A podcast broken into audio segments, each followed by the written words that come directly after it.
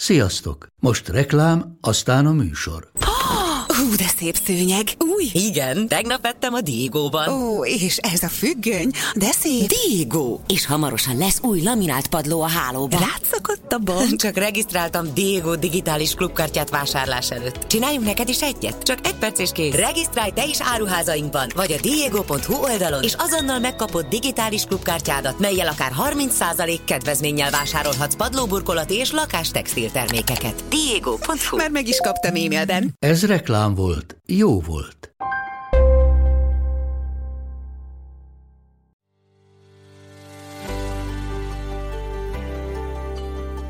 Sziasztok! Ez itt a Mesélj Anyukám. Az Éva magazin minden hétfőn új adással jelentkező podcast műsora. amelyben anyák mesélnek anyáknak. Anyákat érintő témákról. Én Zubor Rozália vagyok. Én Andrész Timi, Én Béner Kovács Fanni. Én pedig Lugosi Dóra. Vágjunk is bele. Lássuk, vagyis halljuk, mi a mai témánk. Vajon jó anya vagyok, ha gyorsan belenézek pár percre a kedvenc sorozatomba, amikor a gyerkőc éppen nyugodtan eljátszik? Ha ételt rendelek, mert nincs kedvem éppen aznap főzni, ha nem megyünk ki sétálni, helyette inkább mesét nézünk, jó anya vagyok, ha néha elmennék meginni egy kávét egyedül, vagy ha babysittert hívnék, hogy kettesben randizhassunk. Az anyai dilemmák már a gyermekünk érkezése előtt ott motoszkálnak bennünk, hiszen teljesen megváltozik minden, és immár nekünk kell gondoskodnunk egy kis ember életéről, ami hatalmas felelősséggel jár. Nem csoda, hogy a lehető legjobban akarjuk csinálni, és akár egészen apró dolgok miatt is rosszul tudjuk magunkat érezni. De miért érezzük úgy, hogy elrontunk valamit, vagy nem vagyunk elég jók? Miért van lelkiismeret furdalásunk, ha olykor lazítunk a gyeplőn, és csak felszabadulva élvezzük az anyaság és a gyermeknevelés mindennapjait? Hogyan állunk mi az anyai lelkiismeret furdalással? Mitől szólal meg az a hang bennünk, ami azt kérdezi, vajon jó anya vagyok? Jól csinálom? Ma erről beszélgetünk Kollár Anna, self-love coach Én azért, hogy egy olyan dologgal foglaljam el magam, ami nem lé- létszükséglet, azért én nem veszem el tőlük magamat, csak hogy, hogy szórakozzak, Ez az egész anyaság igazából egy nagy lelkiismeret furdalás, hogy most az egy dolog, hogy te most elmész egy órára, vagy nem mész hanem az, hogy ha mondasz valamit, azzal milyen hatással vagy rá, és majd ő milyen ember lesz azáltal 20 év múlva. Hogyha most van egy szarnapod, és ordibálsz velük este, akkor 20 év múlva majd utálni fognak, meg emiatt mennek a pszichológushoz. Szóval, hogy, hogy inkább ez az egészben a nagyon nehéz, hogy azzal, hogy te hoztál egy döntést, az, az milyen hatással van rá. Anya mindig azt mondta, azért vannak a szülők, hogy a pszichológusoknak legyen miből megélnie.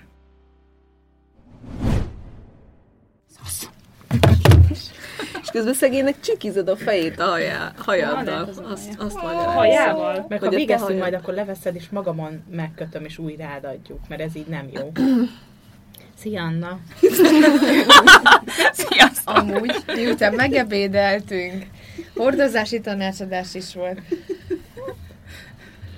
Én azon gondolkoztam, hogy tök jó, hogy ö, te jöttél hozzánk vendégnek, mert És nem mi szerint- mentünk hozzá, nem, bár hanem- azt is élveztük volna.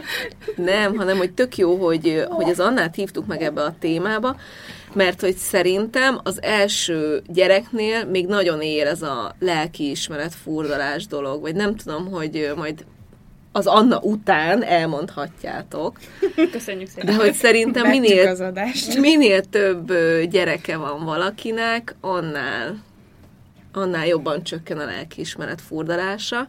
Te most ebbe, Anna, éppen hol tartasz ebben a folyamatban? Nagyon köszönöm, hogy itt lehetek, és hogy, és hogy részese lehettem az ebédnek, a hordozási tanácsadásnak és az egész felvezetésnek, nagyon élveztem. Én, hogy hol tartok? Én úgy kezdtem el ezt az egészet, hogy úgy gondoltam Márkra, hogy ő már mintha a második gyerekem lenne. Tudtam, hogy én nem akarok így ráparázni az egészre, és hogy nem akarom, hogy úristen, mindent kisterilizálok, és mindennek tökéletesnek le kell lennie, mert hogy csak akkor lesz jó. Mert hogy tudtam, hogy a második gyerek is teljesen jól fel fog nőni. Én ugye hugom és köztem öt év van, tehát hogy én láttam, hogy ő így hogy volt, és nem láttam, hogy ennek bármi hátrányát szenvedte, hogy ő a második gyerekként nem kellett neki a tökéletességnek így megfelelni, mert mint anyukámnak, annak az elvárásnak. Aztán, hogy ez mennyire jött össze, az egy jó kérdés. Igazából most a, a cím szempontjából baj, hogyha azt mondom, hogy így nem annyira erős és nem olyan gyakran van lelkiismeret furdalásom. Egyáltalán nem baj, hogy ezt mondod. Mert valójában nekem most kezd el bekapcsolni. Tehát az elején ott, ott nem éreztem azt az erőset, mert tudtam, hogy mindent a lehető legjobban próbálok. És és nekem nagymamám meg óvoda pedagógus volt, sőt az óvodát igazgatta, és annyiszor, de annyiszor elmondta, hogy a gyereknek arra van szüksége, hogy szeretve legyen. És tudtam, hogy már így nagyon-nagyon-nagyon szeretve van, és hogy ezt így, ezt így százszázalékosan meg tudom adni neki. Most indult el az, hogy hogy már szeretnék jobban a munkámra fókuszálni, és már nem érzem, hogy tudok annyi segítséget kérni, csak a családtól, hogy már ideje lenne külső segítséget is bevonni, és ez az a pont, ahol már de még nincs másfél éves, akkor már most, vagy majd ha két éves lesz, akkor, vagy akkor az óvod, vagy a bölcsöde az akkor mikor, és akkor itt már itt azért számolgatom ezeket a részeket, hogy akkor mikortól merem magamnak megengedni, hogy ne a családtól várjam el, vagy kérjem a segítséget, hanem hogy tényleg akkor egy babysittert merjek hívni, akit egyébként én nagy lelkesen már elkezdtem keresni tavaly nyáron is, tehát azért ezt tudhatok el. Aztán így ránéztem, és de hát még olyan pici, valahogy majd csak megoldom, és kikönyörgök egy-egy fél napot, meg fél estét, meg a két kávé tök sokat számít, meg a három is, tehát hogy így. De és érdekes, hogy te is a könyörgés szót használod, ez köztünk többször téma, hogy valahogy úgy van az anyai fejünkben, hogy bár a férjeink, az apák, ők nem segítenek, mert ugye az nem segítség, hanem ugyanolyan feladat, mint amikor mi teljesítjük a feladat, de mégis, mégis segítségkérésnek fogjuk fel. És te is a könyörgés szóval ezt, ezt sugaltad számomra. Igen. I- igazából a férjem is nekem ő többször mondta ezt, hogy hát ugye ő nem babysitter, mondom nem, te az apuka vagy, tehát hogy így igen. Szóval ott nálunk is meg kellett úgy beszélni, hogy akkor kinek mi tartozik bele ebbe a feladatkörbe.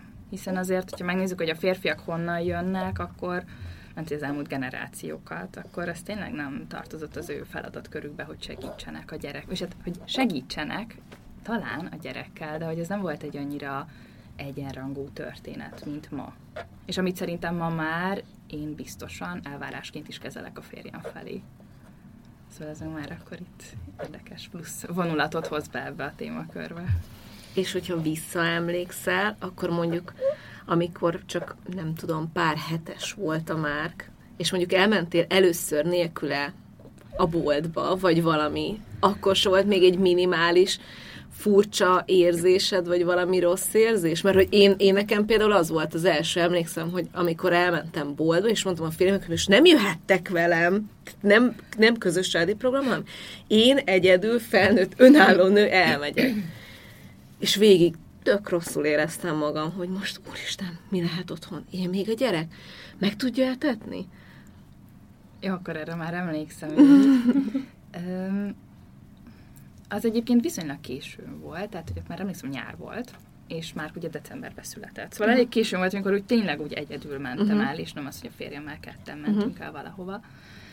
És de ugye azért úgy bennem volt, hogy már, már letelt az az idő, amit megbeszéltünk, én haza akarok menni, és úgy nem is a lelkiismeretfurdás, hanem a barátnőmmel mentünk el valahova, és neki mondtam, hogy de mondom, de mondom, mert menni kell, én már menni akarok, és de nem kell, hát hagyja, tehát nem írt a férjet, hogy gyere haza, hát akkor tök jól van.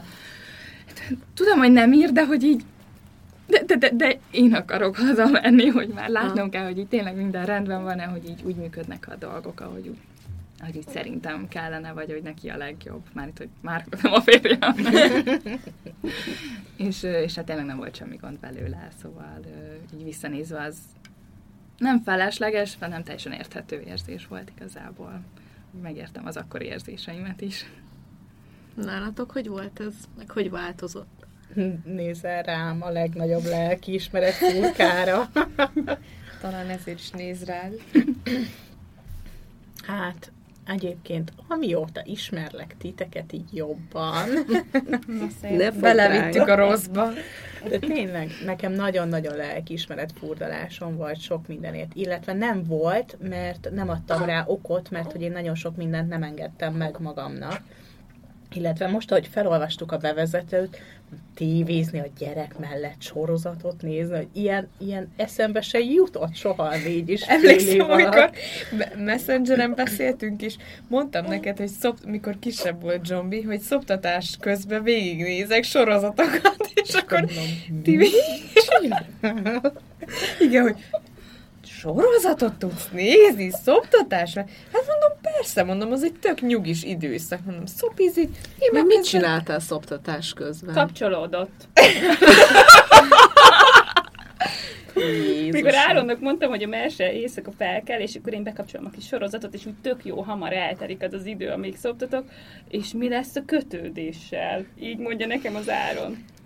Hát mondom, semmi. Hát elmondanám neked, hogy ennek amúgy az lett az eredménye, hogy a lányokkal soha nem volt ilyen, mert ők olyan kukac van a fenekükbe, vagy én nem tudom, de ők így nem tudnak mesenézés közben sem, hogyha így leülünk megnézni egy mesét, most ugye a hercegnős mesék vannak porondon, a régi Walt Disney-s mesék, az, az is ilyen tiszta, ilyen izgő, mozgó, én nem is bírok ott ülni mellettük, mert rendesen tengeri beteg leszek. És a zombival le tudok ülni, megnézni a merés csajokból egy részt. Mert ő imádja, hogy közben nekem dől, rám rakja a lábát, és akkor csak úgy vagyunk együtt. Szóval te úgy szoptattál, hogy nem volt a telefon se a kezedben, hanem végignézted a gyereket. Az elsőnél igen, végig minden 20 hónap. Aztán a másodiknál, ugye most 19, mindjárt 20 hónapos a- a Miló is, ott már azért előjött a telefon, főleg éjszaka. Hát nem merek megmondani, hogy hány óra volt a képernyőidőm az első három hónapban, mert hogy éjszaka nagyon-nagyon keveset aludtunk, hát nappal se túl sokat, akkor már igen, de, de nem, annyi, nem annyit, hanem inkább mikor leraktam, akkor utána pörgettem, pörgettem. De kapcsolódtam, igen, de tényleg tök vicces, de úgy gondoltam, hogy szoktatás közben az a, az a feladatom, vagy azt éreztem, hogy vele kell törődnöm, vele kell lenni, hogy az, e- az, egy, az egy mi közös időnk, és nem pedig az, hogy én közben sorozatot nézek. Jó, én ezt értem, de mondjuk én a Máté, hogy visszagondolok, hogy átlagosan egy éjszaka volt, hogy mit én két-két és fél órát ö, szoptattam. Azért Hát ott le, lemegy egy-két sorozat. Igen, igen, igen. De hogy tehát, nem bírtam volna ébren maradni. Nem aludtál be a kapcsolódásba? Hát de, de hát akkor meg alszom, és ő meg közben szopizik. Az nem olyan bűn, mint hogyha én sorozatot Na jó, néznék. van, megyek is a mágiára várja. Jó, tudom, na ezért mondtam, hogy ezért nézett Rozi rám, mert hogy én nagyon-nagyon-nagyon szigorú vagyok magamnak, és sok mindent nem engedek meg magamnak. De te mindenben, igen. Mindenben, igen. És ez, ez jó neked? Hát jó nekem. Hát jó, már négy és fél éve ezt csinálom, viszont tegnap, amit be- betegeltelek titeket egy poszt alatt, olvastátok? Nem szoktuk nézni az én mindenféle tegeléseket. A Mély Levegő projekt Instagram oldalán olvastam tegnap a visszalopott idő virrasztás, mint elégtétel posztot, és én most jöttem rá, hogy én ezt csinálom. Vagy amikor a, a gyerekek ugye elalszanak, akkor mindent csinálok, akkor élek. Akkor kezdődik az igazi élet, mert egészen addig napközben az övéké vagyok. Amikor alszanak, akkor pedig dolgozom, vagy akármi. És és ahogy elkezdtem az Éva magazinnak írni, illetve a közösségi oldalakat kezelni, hát azért ott vannak olyan feladatok, amiket napközben kell intézni, amikor nincsen alvásidő, és rengetegszer bűntudatom volt miatta, de például ma reggel már úgy sztoriztam, hogy közben mondtam, hogy most várjatok, anya dolgozik, és nem volt ma reggel bűntudatom. Felírtátok?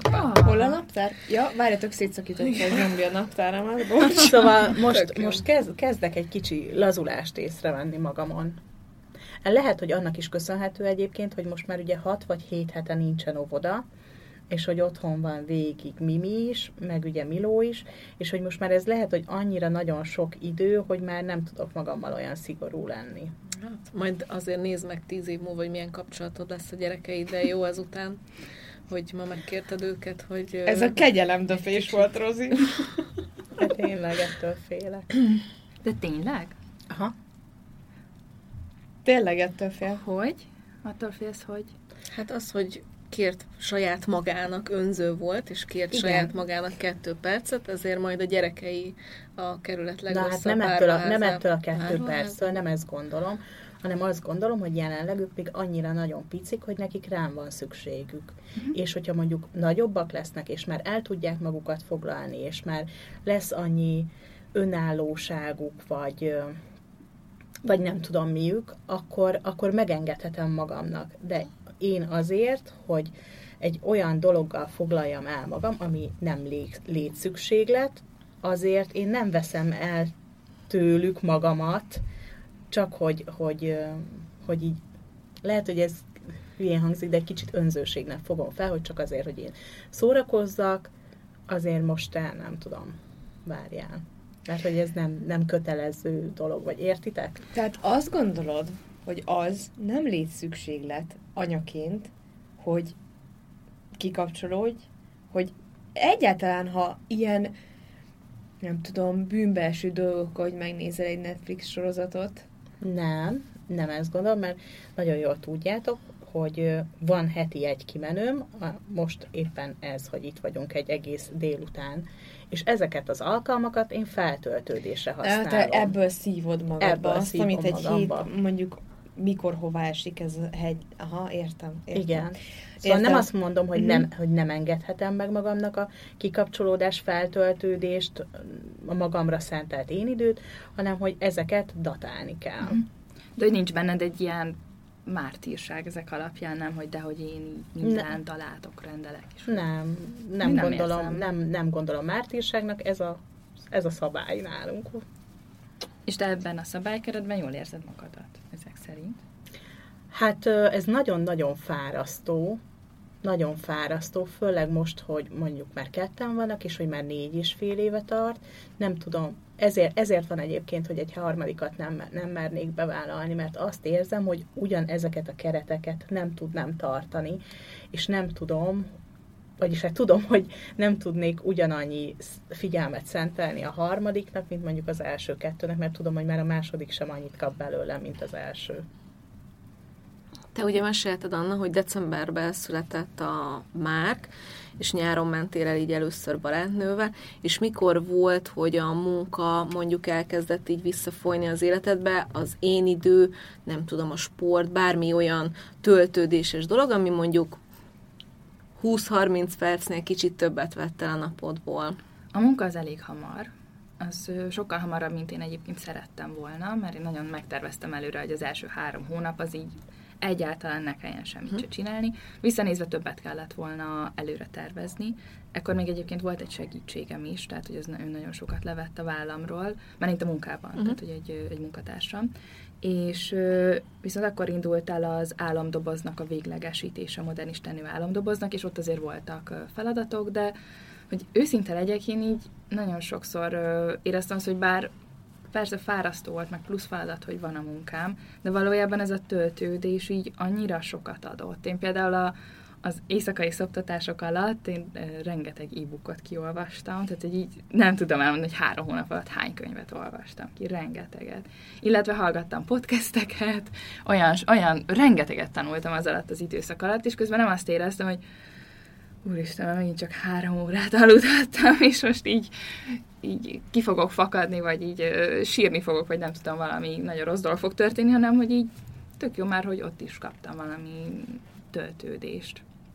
Szóval a munka az nagyon hamar visszajött, szerintem egy pár héttel később. Ott még nagyon kevés volt, próbáltam minél inkább tolni, hogy legalább ez a három hónap meglegyen. Nekem egyébként elég nehéz szülésem volt, magyarul a felépülésem az hát a négy hétig szinte folyamatosan fájdalomcsillapítót szedtem, úgyhogy én nem szoktam. Tehát nálam így a, a fájdalomcsillapító, mint olyan, az így az utolsó utáni állapot, inkább inkább fájjon a fejem, és így inkább próbálok mindenféle természetes dolgokkal pótolni, de sajnos nem tudtam állni, és úgy is fájtam, hogy természetes szülésem volt egyébként, ö, de hát a másnap futunk, azt így vártam, de egy hónappal később se tudtam futni, és ez azért nagyon sok mindent befolyásolt, így lelki, meg minden, minden, minden szinten. Tehát, hogy ott így muszáj volt összeszednem magamat, hogy ezt a, hogy tudjak adni. Úgy tudjak adni, hogy közben ja, nem sírok, mondjuk folyamatosan, vagy ilyesmi. Igen. Itt egyébként rengeteget hozzáadott az egészhez a az, amit lelkileg felkészültem előtte, vagy az eddigi, az előtte való önismereti rutinom is, a meditációk, és azt, hogy tudtam, hogy mik azok az erőforrások, amikhez rögtön nyúlhatok. Akár egy Nora Roberts könyv, nekem az így a szórakoztató irodalom, ami totál kikapcsolja az agyamat, tehát egy nulla gondolat, azt így olvasom, és így tök jó, oké, valahol tök máshol vagyok, és így töltődök vagy akár bármilyen podcast, vagy gondolat, vagy gondolkodás a munkámról, hogy így mi az, amit még tudok adni, hogyan tudok ebből akár tanulságot adni, vagy bármi gondolatot, ami másokat is segít, vagy épít. Nekem ez nagyon sokat adott az elején. És mindig úgy éreztem, hogy, meg azóta is, hogy van egy hely, ahol így elmehetek az elmémen belül ami, ami csak az enyém. Szóval ugye nem éreztem azt, hogy akkor most így átestem a csak anya vagyok kategóriába, mert persze a nőiességemet, meg mint nő úgy kerestem magamat újra, de mint, mint Kollár Anna, úgy viszont tudtam, hogy, hogy, hogy megmaradtam, mert, mert folyamatos volt a munka mellettem, és ott, ott számítottak rám, mint Kollár Annára. Igen, az nagyon sok, sok erőt adott. És egyébként az önzőségről, meg nekem egy nagy kedvenc mondatom, én tapasztaltam ennek az ellentétjét a női ágon, a családban, meg több területen máshol is, hogy számomra én akkor érzem magamat önzőnek, mikor nem adom meg magamnak az én időt. Vagy amikor nem kapcsolódok ki, vagy nem töltöm vissza magamat. És ez, ez azért jó, mert hogy mindenkinek mások szerintem így a, a keretek, amiket mondtál, vagy szabályok, ami, hmm. ami tudod, hogy tölt. És amikor te tudod, hogy téged azt tölt, akkor az szerintem az csodálatos. Viszont amikor ehhez ugye már járul egy bűntudat, vagy egy, egy, egy ilyen bezzeg én ezt is megteszem, te meg nem érzés, tehát hogy bejönnek ezek a plusz negatív felhangok, szerintem akkor érdemes ezen elgondolkozni. De hogyha tiéd az ilyen tiszta, ez viszont tök jó hangzik. Igen. Nekem meg onnan ered szerintem, hogy anyukám ő, ő mindig is maximalista volt, és ő nagyon sokat dolgozott rajta, hogy ne legyen annyira maximalista, mint amennyire maximalista. És mikor én megszülettem, akkor még tényleg ő mesélte, hogy így még a szőnyegnek a rojtja is ki voltak egyengetve. Ő beleesett egyébként a szülés utáni depresszióba, pánikbetegsége is lett, és nagyon komolyan, és benne nagyon, tényleg nagyon, tehát hogy szinte kényszeres volt benne ez a megfelelési kényszer, és miután ő ezen dolgozott is, és dolgozik a mai napig is, de én sokszor éreztem azt, hogy számomra anyukám tökéletes. Láttam anyukámon, hogy így mindent megtesz értünk, és hogy így a legtöbbet, a legtöbb szeretetet, meg minden mást is igyekszik nekünk megadni, és mégis bármilyen negatívum volt, akkor rögtön azt éreztem rajta, hogy így azt érzi, hogy ő nem elég jó. És én meg így azt éreztem, hogy ha ő neki ez nem elég jó, amit nekem megadott, mert pedig nekem ez így csodálatos, tehát egy, tényleg egy fantasztikus anyukám van, érdemes egyébként tényleg ránézni az oldalára, mert hogy így csak ránézel a képre, és így látod, hogy így egy csodálatos nő, és, és édesanyja, és vállalkozó, és feleség, és, és hogyha mondom, ez így neki nem elég jó, akkor az, aki én vagyok, vagy amit én teljesítek, az hogyan lehetne elég jó? Mert azt a szintet se érem el, ami neki nem elég jó. Az alatt vagyok. Akkor én nem lehetek elég jó. Persze ő ezt teljesen máshogy kommunikálta, de a saját magával való ö, kérdései vagy komplexusai, azok viszont rám ilyen hatást gyakoroltak. És én pont emiatt, én Márknak el szoktam mondani, hogy Márk, én ma szarul vagyok, lehet, hogy nem ezt a szót használom nála. Anya, most teljesen kíván, most bocs de most egy kicsit, tudom én, még a Gilmore Girls néztük most éppen, most anyának erre most így nagyon szüksége van. Akkor nem csak, én, nem csak én nézek a fiammal sorozatot. Nem, ezt így elmondom neki, tehát hogy úgy, hogy leállítom, tehát hogy így nem feltétlenül nem úgy, hogy leülünk és órákon keresztül nézzük, hanem hogy megállítom, megbeszéljük, mi történik. Látod, most jóba vannak, látod, most sétálnak, látod, most, mit tudom én, veszekszenek, és most, most nincsenek olyan jó bők ketten együtt, és akkor ezeket így átbeszéljük.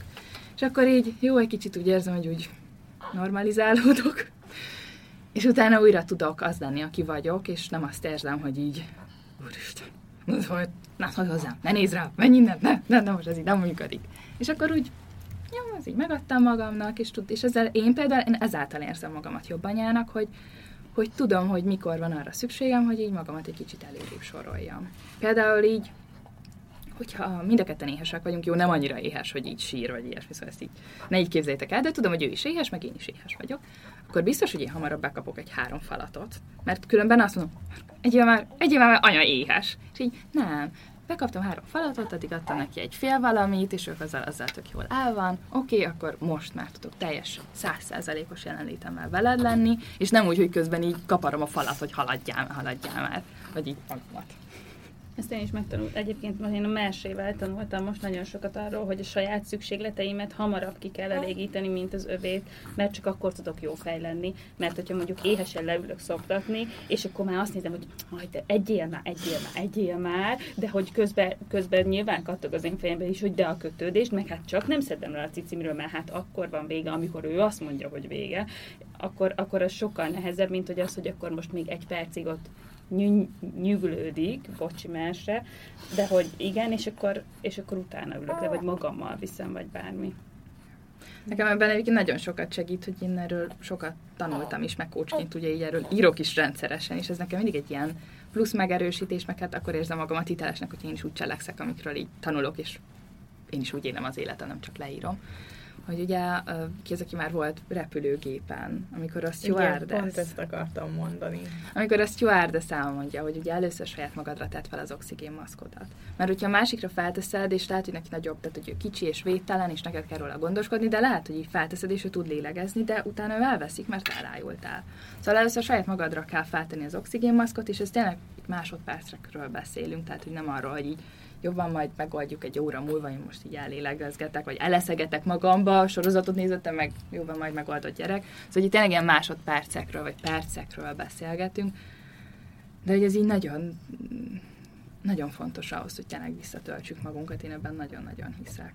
Nekem most nagyon, nagyon durván visszajött egy kép, emlékszem, hogy amikor a Martin volt kb. akkora, mint a Mers, és rajtam adott mindig, és Áront hívtam telefonon, hogy, hogy négy óra van, és én még nem is pisiltem, nem is ettem, nem is csináltam semmit, és akkor az Áron így mondta nekem a telefonban, hogy miért nem. Hát mert mondom, itt a gyerek, és hogyha leteszem, akkor elkezd sírni, meg felébred. Hát jó, de hát éhes vagy, szóval, hogy így most, és így tényleg így mindig az volt, hogy egy idő után már nem is mondtam az Áronnak, hogy négy óra van, és én még nem is ettem semmit, meg nem is pisiltem, és hogy, mert hogy neki annyira egyértelmű, hogy ő ezeket így megcsinálja a gyerek mellett, vagy hogy ő ezen nem agonizál, hogy úristen, akkor most sírni fog 17 másodpercet, amíg elmegy a mosdóba, meg visszajön, hanem neki ez ilyen tök természetes, és nem, nem tudom, hogy egyébként a férfiak mindegyike ennyire így el tudja ezt engedni, mert gondolom, hogyha ők elmennek, akkor Áron nem gondolkodik azon, hogy nekem mondjuk milyen nehéz otthon, vagy hogy egyáltalán nehéze, vagy egyáltalán mi van velem otthon. És most már eljutottam én is oda, hogy most már én nem gondolkodom azon, hogy most vajon jó, jó gatyát a Martinra, vagy nem tudom, mert eddig adott kikészítettem, ez a Martin ruhája, ha leönti magát, ez az Oár ruhája, nézd meg itt az Oár perusa, de hogy annyira így emberek ők is, és hogy meg tudják csinálni nem hal meg mellettük egy gyerek se, vagy nem tudom, nem éhezik, meg nem tudom, szóval, hogy... Erre a szintre én is eljutottam amúgy, mert hogy biztos fel lesz öltöztetve a gyerek, biztos nem fog megfázni, úgyhogy én is, én is eljutottam erre. Amúgy én meg azt akartam mesélni, hogy olyan érdekes, hogy mondta Rozi, hogy hát, hogy a gyerekek számának növekedésével, hogy hogy, hogy változik ez a lelkismeret fúdalás. Én, amikor a lányok kicsik voltak, akkor szerintem nem volt olyan nap, amikor ne éreztem volna valami miatt lelkiismeret fudarást, és nem csak akkor, amikor uh, kimozdultam otthonról. Eleinte amúgy én, amikor ők kicsik voltak, nem is mozdultam ki otthonról, és szerintem nálam Hát elég hamar esztette be így a, a kapufát, vagy nem tudom, hogy mondjam, de hogy ö, valószínűleg nekem is volt szülés utáni depresszióm, meg még egy sor másfajta dolog is ott ö, felsorokozott, amivel nem tudtam egyedül megküzdeni. Akkor még még egyáltalán nem voltam úgymond annyira tudatos, mint annyira most tudatos vagyok ezekkel a folyamatokkal kapcsolatosan, és minden nap rosszul éreztem magam. De de ki, szerintem kivétel nélkül minden nap. Tehát volt is szerintem, hogy mondtam a Tominak, hogy ez a nap olyan jól indult, délig tök jó volt, aztán fél egykor történt valami, ami miatt egész éjszaka másnap reggelig emésztettem magam. Mert hogy úgy éreztem, hogy minden, de mindent elrontok. Ugye azért az én esetemben mindig ott volt ez a dilemmázás, amit a Timi is mondott, hogy, hogy vajon jut-e mind a kettőjüknek elég belőlem, hogyha az egyikőjüket hamarabb veszem ki a kis ágyból, és ezt mindig szoktam mondani, akkor a másikőjük vajon mit érez. És ilyeneken én például nem is bírtam gondolkodni, hogy fognak-e kötődni, mert meg voltam róla győződve, sőt, talán ez a mai napig is így él bennem valamennyire, bár igaz, hogy az utóbbi hónapokban, mióta Zsombi megszületett, velük is nagyon sokat változott a kapcsolatom, szóval azt gondolom, hogy, hogy azáltal, hogy Zsombival viszont egy teljesen másfajta anyaságot élhetek meg, ami így harmadik gyermeknél már lelkiismeret fuldolástól mentes, nyilván vannak nála is kérdések, meg dilemmák, de hogy elkezdtem magamnak így megbocsájtani azokat a nem hibákat, mert most így visszanézve tudom, hogy az se volt hiba, csak borzasztóan bizonytalan voltam. És nagyon sokszor szerintem ebből fakad nagyon sok édesanyának a lelkiismeret tudása, hogy bizonytalan. És ezt a bizonytalanságot nem csak magunkba tudjuk nagyon-nagyon gerjeszteni, hanem amit kapunk a társadalomból, a környezetünkből, akár csak az utca emberétől. Tehát volt olyan, hogy mi lementünk sétálni a lányokkal, és akkor az egyik ügyük sírt, ugye azért már félúton voltunk, hazajutni még mondjuk mondjuk 10 perc volt. És, és volt olyan, hogy oda jöttek, és akkor hát miért nem, miért sír, és miért nem nyugtatom meg, és biztos éhes, meg hát a hasonló jó kis mondatok, amik minden anyukának így a lelkét egy kicsit így össze zsugorítják, és összenyomják, és nagyon sok ilyen volt, és akkor még ezeket csak tudtam kezelni, mert nyilván az első gyerekénél az ember mindent tényleg tökéletesen akar csinálni, és akkor, ha valaki valamit szól, és sokkal nagyobb volumenű, meg fontosságú dolgokban, mint például a szoptatás, vagy hogy miért nem babakocsiba teszed, miért hordozod, vagy pont a fordítottja. És így elgondolkozik ma rajta az ember, hogy hát igen, én most, hogyha nekem a babakocsi kényelmesebb, de valaki azt mondja, hogy hordoznom kell, akkor miért nem hordozok? Hát azzal sokkal több jót tudnék tenni a gyereknek, vagy ilyen... ez a, bocsi, igen. ez a, a cumi kérdés volt, mert a, a, a mind a két nővéremnél a gyerekek cumiznak, és én így mondtam, hogy hogy így, én így eldöntöttem így az agyamba valahol legbelül, hogy, hogy nálunk így nem, de ez nem jelenti azt, hogy a Martin szájában nem kezdtem el tömködni a harmadik héten a cumit, hogy akkor most, mostantól cumizol, mert én ezt nem bírom, de, de hogy így kiköpte, és hogy így nem kellett. És hogy nála így, ezt így el is felejtettem, hogy amúgy így vannak cumisok, meg nem cumisok, mert hogy ez így a Martinnál így nagyon ilyen nagy kérdés volt a családban, és emlékszem, hogy Martin november végén született, és mentünk karácsonyozni a családhoz, és, vagy a, a családunkhoz, és a családból ö, megjegyezték, hogy aha, sírt a Martin, és tudom, hogy azért sírt, mert sokan voltak. És akkor így ringattam, és akkor mondták, hogy hát én hagyom sírni, hogy adjak már egy cumit, és amúgy, hogyha nem adok, akkor meg hagyom sírni a gyereket.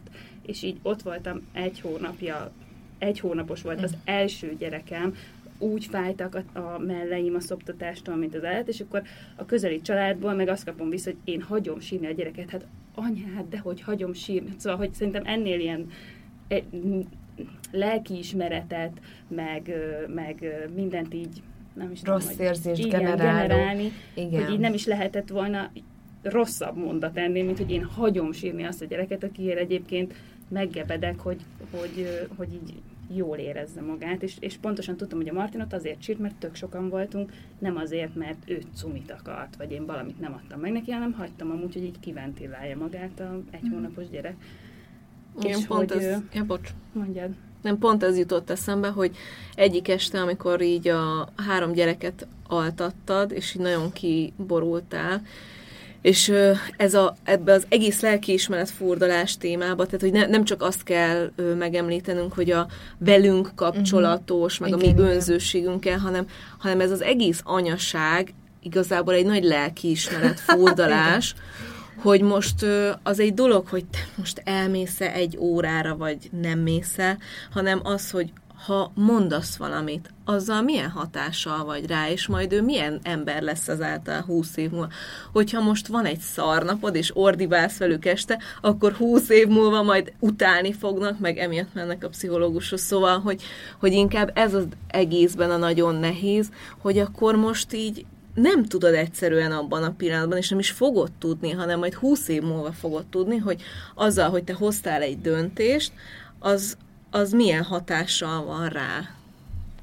Azt hiszem, meg benne nekem a legnagyobb segítségem az az, hogy anyukám az anyukám. Tehát, hogy így Márknak mindig elmondom, hogy nagyon nagy szerencséd van, hogy ő a Nanid, mert nagyon Naninak hívjuk, és uh, itt mindig így felhívtam, mikor így elbizonytalanodtam, és annyit mondott, hogy Anna, nézz rá a fiadra. Jól van? Boldog? Mosolyog? Rendben működik? Igen. Akkor minden rendben van? Akkor jó anya vagy? Igen. és az mindig ezt mondtam még, hogy én, én nagyon szívesen leszületnék hozzád, hogy te legyél az én anyukám. És akkor ezek olyan megerősítések egy olyan embertől, akit így nagyon sok gyerekkel láttam együtt, és ő az a, aki az úgy vonzódnak a gyerekek, aki úgy rögtön úgy megérti a gyerekeket, vagy esetleg rá tud szólni azokra a gyerekekre, akik nem annyira lehet rájuk szólni, hogy még őket is úgy egy kicsit úgy kordában tudja tartani. És amikor egy ilyen embertől jön a megerősítés, akkor meg szerintem nekem ő, ő, a, ő a legnagyobb megerősítésem és, és felmentésem is, tehát hogy például, mikor múltkor nem tudtam, egyszerűen képtelen voltam dolgozni, de ugye amikor egy e-mailt, amit egyébként 5 perc alatt megírsz, sőt már nagyjából meg volt írva az e-mail, én nem, nem, ez nem, ez nem, ez, ez most itt nagyon nem. Felhívom anyát, anya, adsz nekem felmentést, írsz nekem egy igazolást. Igen, mi alól mentsenek fel? És akkor felment. És így tudom, hogy ezek, ezek például így egy olyan kis dolog, hogy a Self Love Clubba, ami az én kis tagsági rendszerem, ahol ugye az istennők így önismereti órarend kapcsán így minden nap kapnak tananyagokat, és ott is van egy ilyen anyag, hogy felmentést kapsz hogy így kapjunk felmentést, hogy nekem ez így olyan sokat ö, szokott segíteni, hogy egyszerűen így leveszi a vállamról azt a terhet, amit egyébként én is le tudok venni a vállamról, és gyakran meg is teszem, de azért ez sokkal könnyebb, mikor van valaki, aki ezt, akire számíthatsz, akire felnézel, és ő ezt ki is mondja neked. Tehát nekem ebből a szempontból így szerintem hihetetlenül nagy szerencsém van. És én ezt például mindig megnéztem, hogy kitől érkezik az, ami, ami lehet, hogy fájt, és utána még így rágtam magamat egy pár napig rajta. De nem azért, mert hogy én rosszul csinálom feltétlenül, hogy nálunk például most mi együtt alszunk Márkal. Olyan sok munkám volt, én mondom, nem tudom megoldani, hogy most én éjszakánként fent legyek, ez most így tökéletesen jó megoldás, amíg nincs más, és passz. És egyébként ez például pont egy olyan dolog, amit én nem szeretek feltétlenül reklámozni, mert nincs kedvem arhoz, hogy másoknak a véleményére egy nem vagyok kíváncsi, hogy őszinte legyek. De amikor családom belül érkezik a vélemény, amit persze nem is nekem mondtak, hanem így olyan hátulról érkezett, akkor azért így rágtam rajta egy pár napig, mondom, hogy fú, ez így...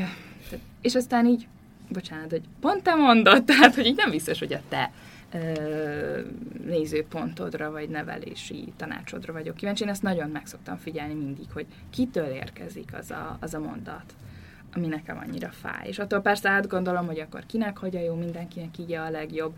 Adott pillanatban igen, a többivel meg igazából nem tudok mit kezdeni, mert hogy szerintem is legalább 20 év, még ez kiderül, hogy jól csináltuk. És sőt, Szerintem 30. Igen. Szerintem 30 éves lesz a Márk, amikor azon a szülinapján ő jól érzi magát, és boldog lesz, és kiegyensúlyozott, akkor így, akkor azt fogom tudni mondani, hogy oké, okay, jól csináltam, és hogy nem fogok emlékezni arra, hogy én mit csináltam 2021. április 16-án, és hogy mit rontottam el, hanem Oké, okay, és mi van fogom. akkor, hogyha úgy kiegyensúlyozott, és úgy boldog, hogy te nem vagy ott, mert ő ettől boldog. Ez benne van a pakliban. Ez teljesen benne van a pakliban. Szóval érted, ő lehet attól boldog, meg kiegyensúlyozott, de az nem biztos, hogy az én érdemem. És ez baj, hogy nem? Nem, hanem azt akarom mondani, hogy, hogy nem, szerintem nem biztos, hogy mindig ezt kell nézni, vagy nem, nem ennyire egyszerűen lehet ezt nézni, mert lehet, hogy ő attól lesz boldog, és attól lesz kiegyensúlyozott, hogy egy másik kontinensen, egy tök messze tőlünk. Mi, mi már ilyeneket fontolgat, vagy miért gondolod? Én várom azt a pillanatot, amikor a tinédzser fiam majd rá, rám vágja az ajtót, hogy anya, ha még egyszer azt mondod nekem, hogy csak szeretnem kell magamat, és hogy szeressem magamat, akkor én elköltözök itthonról. Én kíváncsi vagyok, hogy ő majd mit, miből, amit én a legjobb szívvel mondok neki, és próbálok így persze példával is, tehát hogy nem így leírom neki, és aztán tök más csinálok, hanem úgy próbálom úgy, úgy is élni az életemet, próbálom, nem úgy élem, hanem próbálom úgy élni. És biztos vagyok benne, hogy meg fogom majd kapni, mert én is megadtam anyukámnak ezeket az ajtócsapkodásokat. Ó, hát én már élem most is nagyon így, hogy akkor ez mit Nem is kell olyan sokáig várni. Mit is jelent? Jót jelent?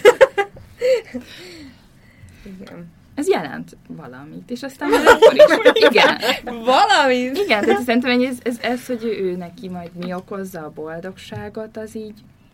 Tehát én, én például nem hiszem, hogy az, hogy nekem az egyetemi éveim alatt volt depressziós időszakom, vagy nem találtam magamat, az így anyahibás.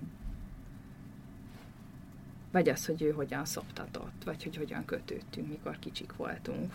Egyébként anyukám erre azt szokta mondani, hogy furcsa, hogy, ne, furcsa, hogy milyen sokszor emlegettem, igaz, hogy egy ilyen témával, mint a nevelés, hogy így nem tudok nem, tudjuk, nem tudom én kihagyni az én saját szüleimet, amit példát én magam Szerintem kaptam. gondolatban egyikünk sem tudja Igen. kihagyni. Így van. Igen. Csak te kimondod, mi meg csak gondolunk rájuk. És hogy anya mindig azt mondta, azért vannak a szülők, hogy a pszichológusoknak legyen miből megélnie. Majd elmegy. Persze az enyém az biztos nem fog már, hogy anya annyiszor elmondta, hogy menjek el ide, na akkor csak azért sem, majd én megmutatom, hogy ezt máshogy is lehet. Mutassad, kisfiam. Tehát, hogy annyira sok megoldás van és út. És tudom, hogy nem anya volt a hibás egyetlen egy ilyen döntésemért se. És ő azt mondta, hogy ő már vállalja, velünk ő hány évet adott, mert eredetileg hogy 18 éves korig vállalják a felelősséget a szülők, utána ugye kirepülünk. Gyakorlatilag a jelenlegi világban, ezt anya szerintem 25 éves korunkig, de lehet, hogy 30 éves korunkig kiterjesztette, mert hogy nem repültünk ki olyan hamar, mint azt ő kirepült. Szóval, hogy ez, ez olyan, hogy szerintem így mindenkinek van olyan útja, amiben, tehát nem, nem vagyok Isten, és nem is fogom tudni befolyásolni százszerzelékosan, hogy már majd hogyan fogja érezni magát x év múlva. És azt sem fogom tudni, mert mikor én például a pszichodrámára jártam, akkor ott volt egy nagyon erős játék, nem tudom, mennyit tudtok a pszichodrámáról, ez így hasonlít a családállításhoz, uh-huh. csak másfél éven keresztül kísérjük ugyanaz a csoport egymásnak az útját, illetve ott nem a behívott szereplőre van bízva, hogy, hogy kimondja a szavakat, vagy az érzéseket, hanem én adom a szájába. Tehát, hogy, hogyha én, úgy, én arra emlékszem, hogy anyukám ezt mondta, és behívtam anyukámat, akkor elmondom, hogy anyukám ezt mondta, és ő azt a szót ismétli meg, nem adja hozzá saját gondolatát vagy érzését.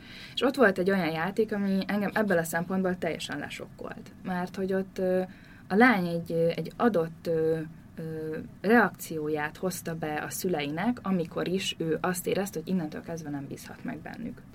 És így ott álltam, mint nagyon 21 éves voltam, mondom így, úristen, tehát, hogy egy alkalommal lesz majd, hogy valamit nem rögtön úgy reagálok, amitől az én gyermekem majd biztonságban érzi magát, és akkor elveszítem a bizalmát. És ez így teljes mértékben sokkolt. És azt éreztem, hogy azok a szülők, akik ott álltak, és láttam kívülről a játékot, és hogy így nem volt bennük semmi rossz indulat, vagy nem azért csinálták úgy, mert, vagy nem azért reagáltak úgy, mert. Vagy számomra nem is volt annyira rossz a reakció például. De ott, abban, a, abban a, a, aki behozta ezt a játékot, viszont ott valami meg, megtört. És az így, ez nagyon sok idő volt, míg ezt én feldolgoztam magamban, hogy, hogy ez nem, ez sosem így történik, hogy az én életem is hiába játszottam meg egyet, egyet, egyet, egyet, és hogy volt, voltak azok az, a bizonyos esetek, amikre így nagyon emlékszek, de, de aztán sosem azokon múlott, hanem azon a sok kicsi egy, egy, egy, egy, egy, egy, egyen.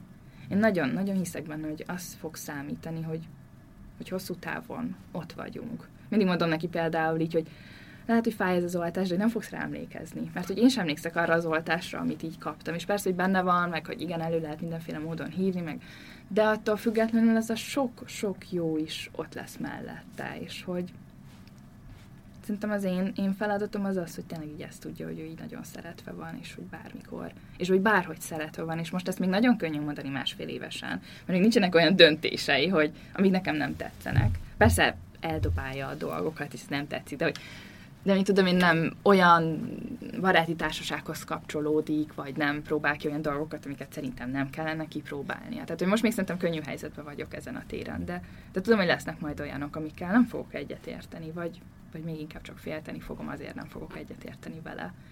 De akkor is, akkor is el kell követnie neki is a saját hibáit, mert hát most akkor mit várjak tőle, hogy ő is, ő is tökéletes legyen, amit én próbálok adni neki.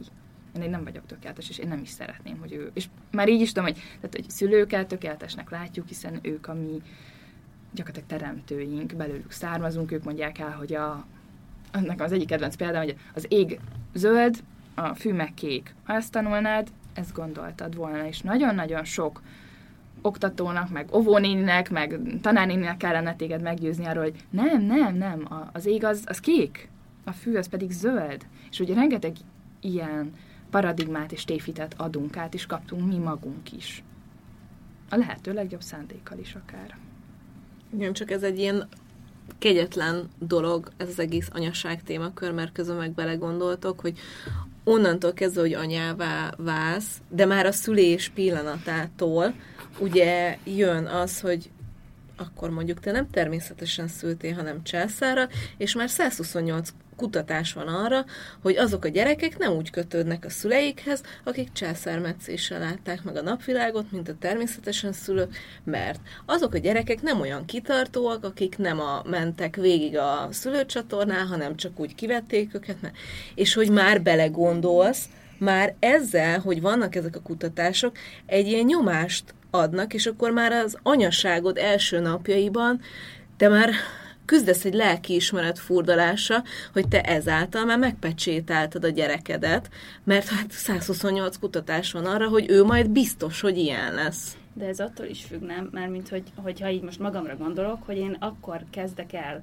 befusztrálódni, hogyha az megnyom nálam egy pontot, hogyha, hogyha mm. olyan erős személyiségek, meg olyan önismerettel bíró emberek lennének mindenhol, akik azt mondják, hogy aha, ez a kutatás, de az a császárot megmentette az életemet, akkor, és ezt így le tudnánk zárni, hogy ez akkor így, ez oké, okay, akkor tovább tudnánk menni, de az a baj szerintem, vagy nem baj, hanem azon kellene dolgozni szerintem, hogy minél jobban ismerje magát az ember, hogy jó, tudom, hogy ez most fel, ez most fusztrálni fog, ettől most tök ki leszek, de pontosan tudom, hogy azért, mert nem tudom, mikor kisgyerek voltam, vagy amikor nem tudom. Szóval, hogyha ha, e, ha mindenki ismerné önmagát annyira, hogy tudná, hogy mik azok a pontok, amik benyomódnak, akkor, nem, akkor lehet, hogy nem is lenne lelkiismeretfurdalásunk egyébként, vagy tudnánk azt úgy kezelni, hogy oké, okay, itt van ez a lelkiismeretfurdalás, jó, de most azon megy a lelkiismeretfordásom, hogy, hogy ott hagyom a gyereket, de mm. amúgy tök jó anyja vagyok, nem? Mert ezt, meg ezt, meg ezt, meg ezt megcsináltam, és akkor megdicsérem magamat, most csak egy, mondjuk egy ilyen folyamatot, megdicsérem magamat, hogy jó, ezt tök ügyesen csináltam, tehát megérdemlem azt, hogy mondjuk eljöjjek ide úgy podcastot felvenni, hogy én feltöltődjek, hogy utána még jobb anyja legyek, mert valószínűleg már azért ordítottam két, most ez a saját példámat, opa, próbálom itt magamat meggyőzni, igen, hogy Na, értitek. Értem abszolút, csak mondjuk a, ott abban a helyzetben, tehát hogy ez nem megy egyik pillanatra a másikra, meg te nem tudod abban a pillanatban, mm. hogy ez benyomódott ez a gond, tehát hogy nyilván ez idő, nekem is idő volt ezeket így földolgozni, és ö, én nekem például nagyon vicces, de hogy úgy érzem, hogy ezeket a folyamatokat nekem például a meső zárta le, itt két héttel ezelőtt, azzal a mondatával, amikor azt mondta, hogy és egyébként kitiltja meg neked, hogy ezek ellenére, hogy kihagytad az aranyórát, vagy nem természetesen szülted, vagy nem tudom, ne szeresd úgy, ahogy csak tudod életed végéig, és ezzel gyakorlatilag kompenzálod azt a 128 kutatási eredményt, ami, ami van, vagy amiket te kihagytál, vagy ami, amit te nem tudtál megadni, egyébként mondjuk tőlem függetlenül, mert hogy úgy gondolom, hogy nem én tehetek arról, hogy császára született, és nem izével. Érted, hogy mire gondolok? Igen, igen, igen, igen értem. Amúgy meg szerintem a, így a lelkiismeretfudalás, meg így az anyasság, meg, meg ilyesmi a kapcsán, én egyszer olvastam egy, egy könyvben, hogy nyilván, mm, hogy, hogy rontunk el a dolgokat, meg kibázunk, de igazából kimondja meg, hogy, hogy ne lehetne minden nap törekedni arra, hogy, hogy akkor arra odafigyelünk, hogy de akkor miért ezt baj? jobban csináljuk. Bocsánat, de miért baj, hogy hibázunk? Nem baj, csak hogy magunknak sem engedjük meg, hogy de miért? Hogy ne mert hogy egyszerűen e, tök, igen, erre vágyunk, hogy mi ezt tökéletesen igen. csináljuk, mert hogy mi, mi ugye szülsz egy gyereket, és akkor neked ő tökéletes, de ettől függetlenül még a tőled telhető mindent meg akarsz tenni, hogy, hogy a tökéletesen kívül is tökéletes legyen, és egy tökéletes életet is teremts vele.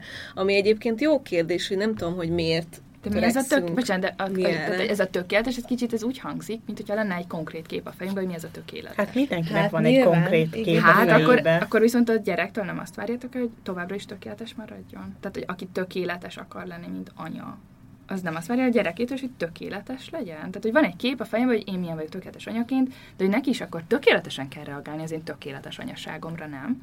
Magyarul őnek is kötődőnek, szeretőnek kell lennie, aki hallgat rám, akivel mindent meg tudunk beszélni, akivel így persze vannak egy-két perc, ami nem úgy működik köztünk, de hogy így nem napok, vagy így nincsenek ilyen nagyobb mélypontok, vagy hisztik, igaz, hiszen azt is meg tudjuk kezelni. Vagy egy, egy hiszti belefér a tökéletes gyerek képébe? Mi fér bele akkor a tökéletes gyerek képébe? Én inkább arra gondolok, hogy nekem, ö, nekem nem volt amúgy így elképzelésem, tehát nem képzeltem magamat semmilyen anyukának úgy konkrétan, mielőtt gyerekeim lettek. Nyilván volt egy olyan a fejemben, hogy én szeretnék ugyanolyan laza, vicces, meg, meg olyan tényleg ilyen, amilyen a gyerekek előtti életemben voltam. Na, erről. De, szóval így képzeltem el magam anyaként is. Tehát nem gondoltam volna, hogy amikor majd gyerekeim lesznek, az egy ilyen, mint hogyha elvágták volna az előző életemet, és csak, mint a csokikra, hogy rá van írva, hogy nyomokban földi magyarul tartalmaz, majd így fogok én is hasonlítani arra a 24 éves lányra, aki éppen megtudta a rendelőben, hogy ikrei lesznek, mert ott elvágták azt, aki én voltam, és aztán jött egy anya, aki, aki nyilván ö, akkor felkészült erre a feladatra, meg, meg várta, hogy, hogy akkor ezt csinálni kell, mert ez egy azért egy, egy elég nagy kihívás, meg nyilván, hogy neked kell életbe tartani azt a gyermeket is, és ahogy mondod is, hogy oké, hogy 30 évesen, hogyha ő jól érzi majd magát, de az az igazság, hogy én most látom a szüleimen, ahogy mi felnőttünk a gyerekeik, ugye azért most már hugom is 20 éves felett van, tehát ö, most már azért csapódik le nekik, hogy, hogy milyenek vagyunk, hogy, hogy melyik, melyikünk uh, hol tart az életében, és én látom a szüleimen azt, hogy valamelyikünknél nem mondom ki a nevét, nálam megkönnyebbültek, hogy akkor abból a problémás gyerekből, aki minden ellen dacolt, abból lett egy olyan ember, aki boldog, meg családja van, viszont van olyan testvérem, akinél látom, hogy nem azt mondom, hogy aggódnak, mert nyilván nem tudják befolyásolni az életét, mint, mint felnőtt embernek, de hogy látom, hogy aggasztja őket néha, hogy meg édesanyám fel is tette ezt a kérdést, hogy ők rontottak valamit el. És ö, csináltak igen olyan dolgokat, amire én is emlékszem, hogy az nem esett jól, vagy nem úgy ö, reagáltak, vagy nem arra számítottam volna, nyilván. De azt már csak most tudom anyaként, hogy én is csinálok olyan dolgokat, amire nem úgy számítanak a lányaim. És én azt gondoltam, hogy én majd ez ellen tudok menni, ez ellen tudok tenni, mert hogy én így akartam tökéletes lenni, hogy én ettől is megóvjam a gyerekeimet, viszont ez nem baj, tehát, hogy ez hozzá tartozik a szülőséghez, szerintem el, szerintem el se lehetne kerülni igazából. Csak az, hogy én az esetek nagy részében nem tudok az az anya lenni, aki amúgy így az, a, a fejemben élt, az a kis ábrántkép, vagy, vagy tehát, hogy mondjam. És, és az, hogy én sokkal többször vagyok egy házsártos sajá, sárkány anya, amilyen még az édesanyám se volt, szóval, hogy, hogy nem az, hogy, hogy, hogy, hogy jobban csinálom, hanem azt érzem, hogy, hogy hogyha ők ö, tudták jobban csinálni, mint amilyen én most vagyok, akkor én miért nem tudom jobban csinálni? Meg nyilván ő, mint nagyszülő, sokkal türelmesebb, meg, meg megengedőbb az én gyerekeimmel szemben, és mindig megkérdezem, hogy én miért nem tudok ilyen megengedő és, és türelmes édesanyja lenni, mint amilyen ő nagymamának. Hát Érted? mert az majd a nagymama szereped lesz. Igen, de hogy ez engem, ez engem nagyon sokszor foglalkoztat. Próbálok, ö, tehát hogy most már nem játszom arra, hogy tökéletes legyek, már nem hibáztatom magam azért, hogyha kikelek magamból, és, és, és mondjuk előttük kiabálok, vagy veszekszek, mert mindig elmondom nekik, hogyha hogy ez most nem azért volt, hogy ezt most túlreagáltam, vagy nagyon felidegesítettem magam, és nem így kellett volna beszélni, meg hogy azt is elmondom, hogy szeretlek, de attól még van bennem egy ilyen kudarcélmény, hogy hát miért nem tudom én jobban csinálni. Igen, de ezzel így pont azt várjuk el tőlük, hogy akkor ők sem engedhetik ki majd a dühüket, mert hogy nekik is Ó, jobban kiengedhetik. csinálni. Kiengedhetik. De nem, valahol, de hogy amit mi is megkaptunk ugye a szüleinktől, igazából azt próbáljuk mi is valahol kiavítani, és hogy mi is, tehát hogy itt az elvárások annyira sokrétűek, ahogy a szüleink felé is megvannak, úgy saját magunk felé, és azt adjuk tovább a gyerekeinknek is. Tehát amit én magamtól elvárok, azt, azt ő azt fogja érezni, hogy én azt tőle is elvárom. Lehet, hogy máshogy, lehet, hogy ő máshogy fogja ezeket érezni, és azt fogja átformálni magában, hiszen ez teljesen másik és különálló személyiség, nem én vagyok, nem az én továbbított részem, hanem egy különálló személyiség, de hogy, hogy, hogyha magamnak nem engedem meg, akkor ő sem fogja azt érezni, hogy neki meg van engedve. Tehát, hogy ő miért nem, miért nem akadhat ki? Őt akkor már nem fogom szeretni, mert magamat nem szeretem akkor? Hogyha én kiakadok? Mert akkor már hibáztatom magam, akkor majd neki is napokig örlődnie kell, amikor valami rosszat csinált. Mert én ezt teszem. Ő azt látja, hogy én mit csinál saját magammal. Nem, azt fogja, nem arra fog emlékezni, amit mondtam, hanem hogy magammal bántam. Amikor nőként, anyaként belenézel majd a tükörbe, én nekem ugye kisfiam van, biztos, hogy az is fogja befolyásolni, csak máshogy. De amikor belenézel a tükörbe, és te saját magad hibáit látod, majd a lányod azt fogja látni, hogy ha neked az hiba magadon, neki is hiba saját magán. És meg fogja keresni ugyanúgy a hibákat saját magán. És ugyanígy meg fogja keresni a gondolataiban is a hibákat, mert hogy hát anya nem engedte meg magának, hogy kiakadjon, vagy megengedte, de utána napokig örlődött rajta, akkor majd én is napokig örlődök rajta, mert hogy ez a minta, amit kaptam. De amúgy ez olyan, tehát hogy És hogyha én, hogyha én megpróbálok uh-huh. tökéletességre törekedni, akkor majd ő is azt fog érezni, hogy neki is tökéletességre kell törekednie, mert csak akkor lesz elég jó. Nem csak saját magának, mert saját magának is, de az anyukájának is, mert mit én is mondtam, hogy anya nem volt elég jó saját magának, mikor kicsi voltam, akkor én hogy láttam volna elég jó neki. Hiszen messze voltam attól, amit ő elért. Hát ő volt az anyukám, egy 20 évvel előttem járt, mindenben nem lehettem olyan jó. És akkor így ezen rengeteget kellett például nekem dolgoznom, vagy egyáltalán felismerni, és az önismeret szót azt így nem mondtam ki elég gyakran, köszönöm, hogy te kimondtad. Mert hogy igen, igen, hogy, hogy ezeket, ezeket felismerni saját magunkba, és hogy ezzel hatalmas terhet teszünk a gyerekeinkre. Amit magunkra teszünk terhet, azt továbbadjuk nekik. Lehet, hogy máshogy, máshogy fog rá reagálni, máshoz ki belőle, de továbbadjuk nekik. És ebben egyébként helyesebb lenne, hogy egy pszichológus ülne most itt, mert én ugye nem vagyok pszichológus, én coach vagyok, tehát hogy én előre nézek, és nem a szülő-gyerek kapcsolatot ö, tanulmányoztam, inkább erről nekem ez a világ legérdekesebb kísérlete, hogy én anya vagyok. Én alig vártam, hogy ezt a rengeteg információt, amit így összegyűjtöttem, azt így kipróbálhassam majd Márkal, és igen, majd 30, szerintem majd 30 év múlva derül ki, hogy ez akkor most tényleg, mert tudom, hogy lesz, amikor eltávolodik. És távolodjon is, mert el kell szakadnunk egymástól, és ez, hogy ez így kijön, akkor így összeszorul a gyomrom és a szívem is, hogy egy másik kontinensen, hát sok pénzt kell csinálnom, hogy ott is vássak mellett egy lakást. Szóval kisfiam, előre is sajnálom, de én már megmondtam neki, hogy ne aggódj kisfiam, megyek utána, de akárhová mész, anyádat. Persze, majd nem, de, de igen. jó anyó. Szeretni fognak a lányok. Jó anyós jelöltek ülnek itt. Az egyik oda költözik a fia mellé, a másik nézi a mindenféle lányos sorozatokat vele. Bár lehet, hogy ezt a jövendőbeli barátnői meg fogják köszönni. Szerintem igen, és majd ez 30 év múlva visszahallgatom, hogy vajon bevált-e? Az az igazság, hogy amúgy, amúgy órákig lehetne ezt elemezni, meg beszélni róla, de az az igazság, hogy annyira, annyira összetett tényleg az anyaságnak minden rétege, és, és a, ez a lelkiismeret téma is, hogy akár csak, hogyha kimozdulunk, akár, hogyha kiakadunk és kiabálunk, akár, hogyha leülünk tényleg belenézni a telefonunkba, vagy a sorozatba, hogy, hogy állandóan kattog ezen az ember agya. És ha nem? Igen, de hogy hogyha igazából ösztönösen csinálunk mindent, ami, ami jön belőlünk, és ahogy mondtad is, hogyha csak szeretjük őket, és ezt érzik, akkor, akkor nem ronthatjuk el. És magadat. Mert És hiába, tehát, hogy minden belőlünk indul ki, és ő, ő nem azt fogja csak látni, amit neki megadsz, hanem amit magadnak. Ő azt tanulja meg, hogy így, amit saját magadnak megadsz, te is, az apukája és a nagyszülei is ebből tanul. Ő a mintákból fog tanulni. Ahogy te állsz a saját hibádhoz, ahogy, ahogy te reagálsz arra, amikor kiakadtál, hogy te állsz a tükör előtt, ahogy te elismered a saját sikeredet, és megmondhatod neki, hogy tehát ez nagy dolog. Hát de hát anya nem örült a saját sikerének, akkor az enyém miért lenne nagy dolog? Most azért, mert így anya most így ezt, ezt mondja, de hogy arra meg azt mondta, hogy ez meg nem nagy dolog, mert láttam, hogy így nem is, nem is örült neki igazán. hogy így ezt, erre fog emlékez, ez, az, ami, ez a minta, amit megkap. Mint ahogy megkapja azt, hogy az ég zöld, vagy kék, vagy rózsaszín, vagy hupilila, meg a fű, meg akármilyen színű, ugyanígy megkapja ezeket is.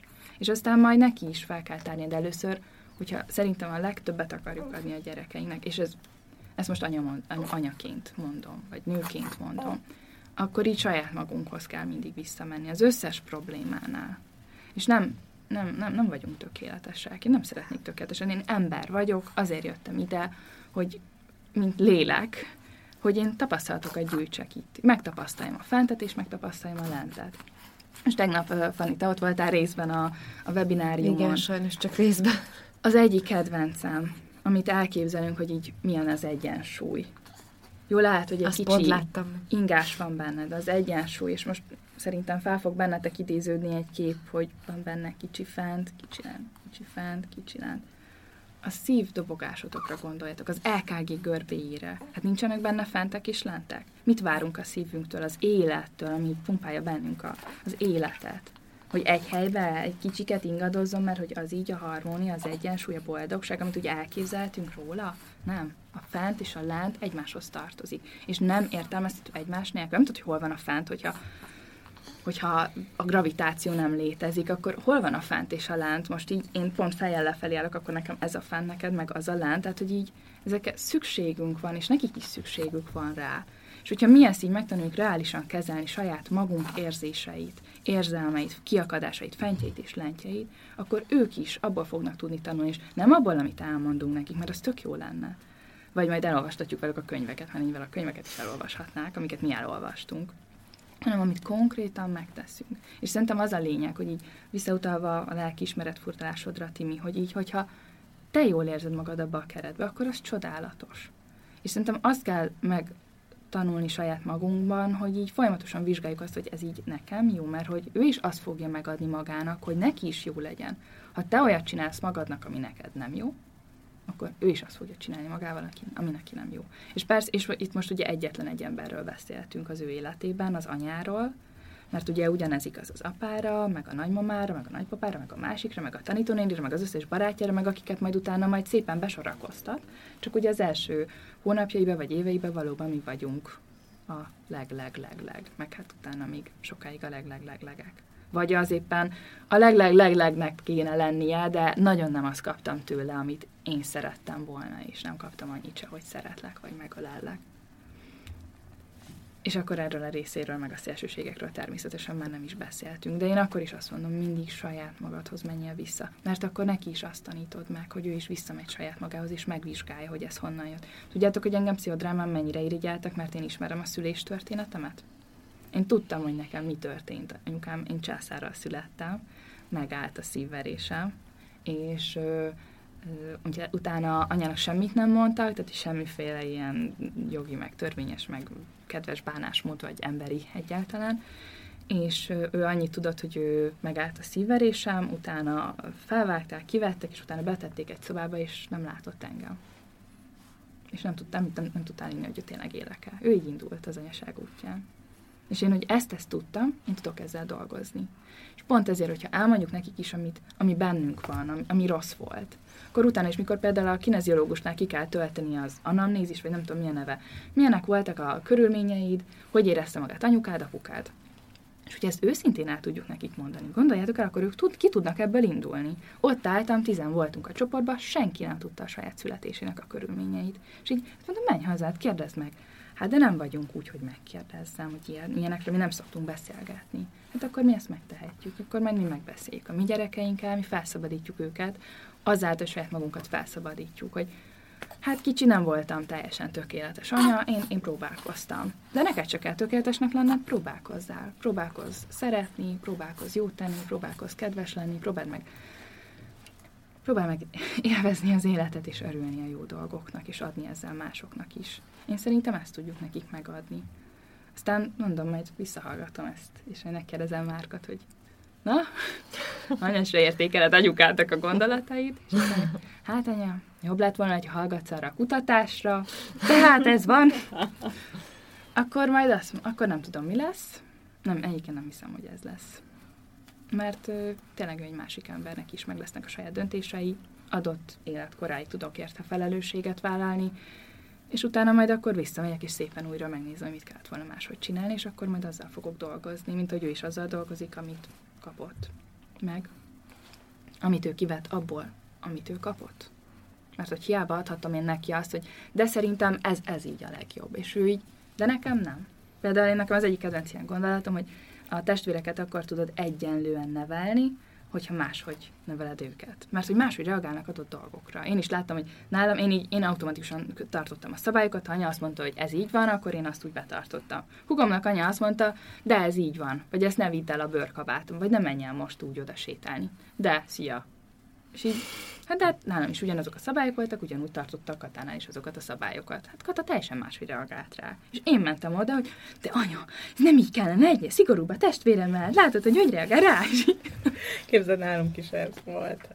A második húgom, ő 13 évvel fiatalabb, mint én. Most tehát anyukám 13 évvel idősebb fejjel lett újra egy tínédzsernek az anyukája. És amikor közölte, hogy a szilvesztert egy fiúnál tölti annyi idősen, amennyi idősen, hát én ki voltam akadva, vagy mi van? Hát nem mehet el. Hát én sem mehettem, emlékszem. Hát ennek még nem itt van az ideje. Úgyhogy igen, ezt én is megtapasztaltam. És nagyon fura érzés egyébként. Igen. Még Igen. akkor is, hogyha ilyen felnőtt fejjel tapasztaltam meg, az, hogy, hogy ő mennyivel lazább anyukát kapott, mint amilyet én.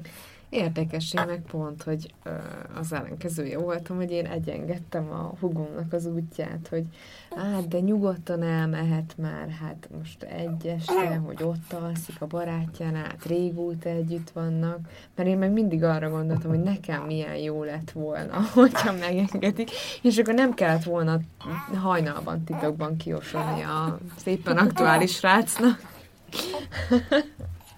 Hát egy foly- folyamatos tanulás amúgy, ahogy ön, tehát hogy az anyasság önmagunkról, és szerintem az még inkább bekapcsolja azt, az, azt a gombot, hogy tanuljunk magunkról, figyeljük magunkat, és, és igaz, hogy a gyereket is nagyon kell figyelni, és arra reagálni, ahogy ő reagál, de az én legalábbis mióta a mesélyanyukámnak ö, ezt az évadát felveszik, és ahány történettel, és ahány emberrel, ahány anyukával beszélgettünk már itt, én szinte minden alkalommal úgy megyek haza, hogy akkor ma, ma is ezt tanultam, és ma is ezt fogom másképp csinálni, és be, bevezetni így az életünkbe, és hogy azóta, lehet, hogy azóta is még könnyebb egy kicsit, mert, Mhm. mert nagyon, nagyon sok minden, ilyen feloldozás is, az, hogy tudom, hogy én miért reagálok úgy egyes helyzetekre, például beszél, beszéltünk itt korábban, ugye, hogy amikor kiakadok, és igazából az már az utolsó csepp a pohárba, és akkor mondjuk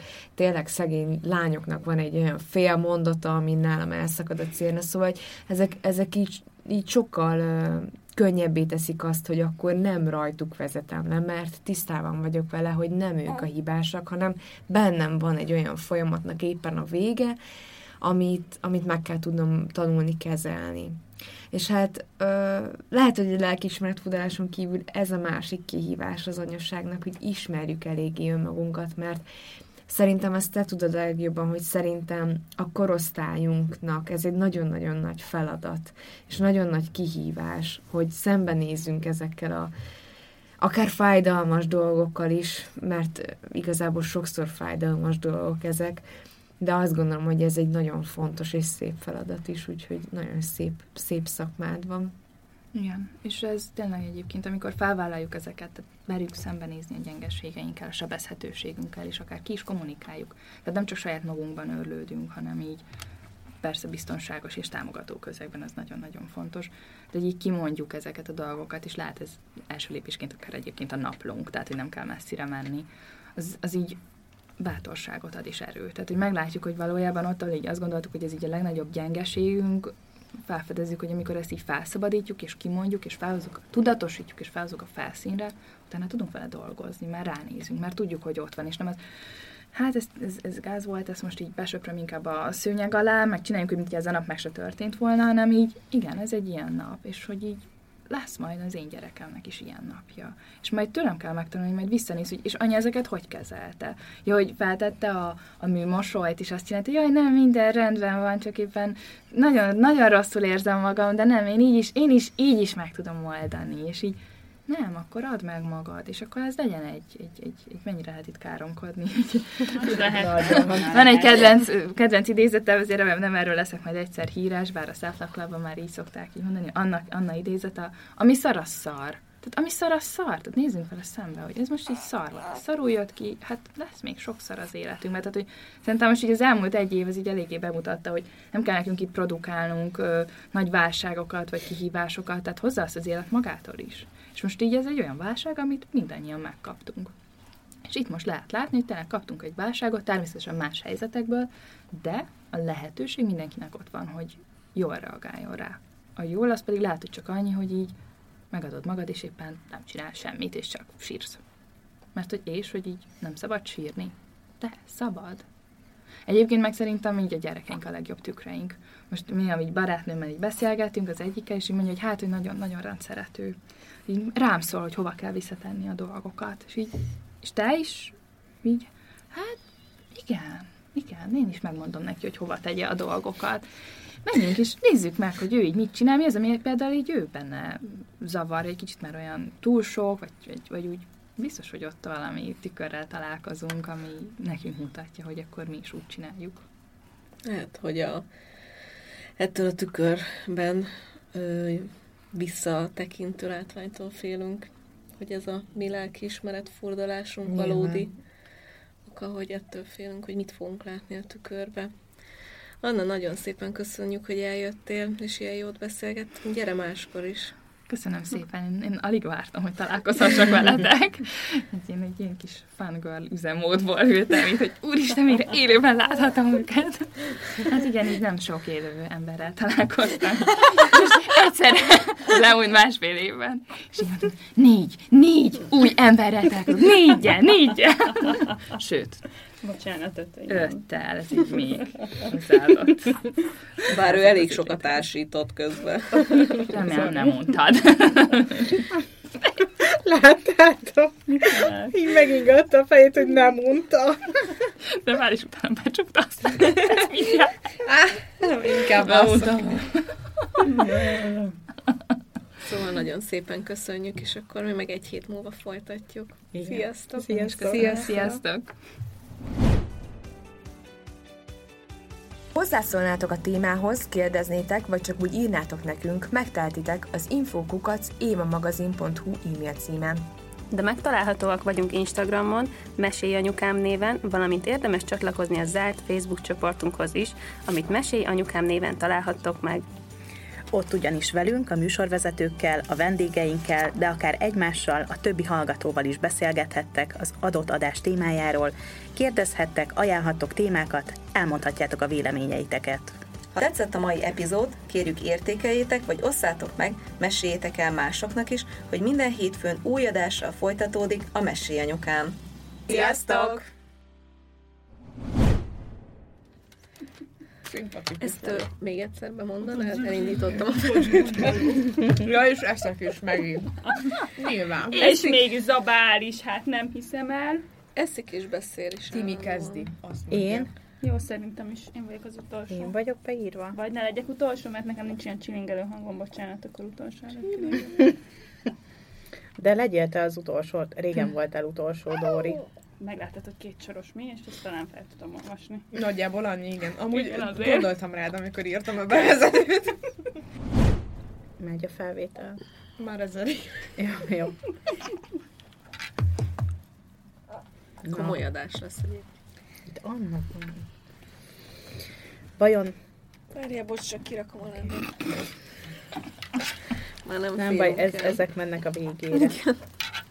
Kellenek. Szétteszem a lábam. Csak nehogy megszüljél itt, mert én Jó. esküszöm, esküszöm nem vagyok erre felkészülve, igaz, hogy van nálam fertőtlenítő. Figyelj, hát egy dulánk már van, most érted? Lefekszel oda a mersének a pelenkázójára,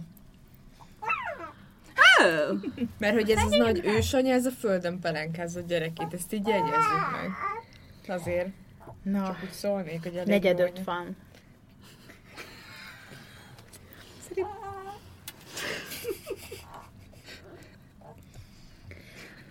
Akkor mire vársz? Miért nem olvas? Hogy, hogy, hogy ne vesse oda. Ja, neki szabad nevetni, Jó.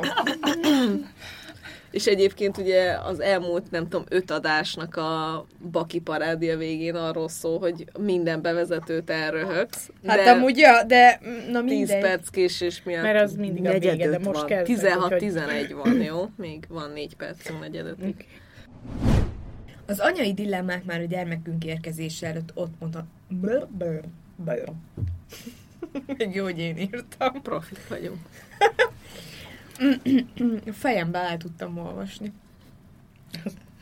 Azt hittem, azt mondtad, hogy a fejemben másképp hangzott. Az is.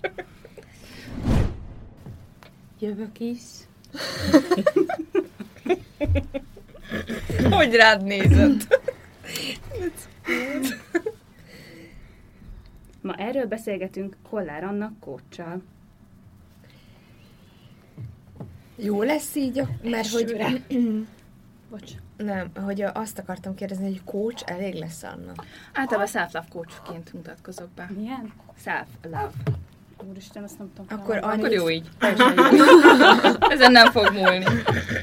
Jó. Egy kis angol óra, self-love, mondd Jó. Ezt mutattam egy kismamának, fotózzátok be. Jó.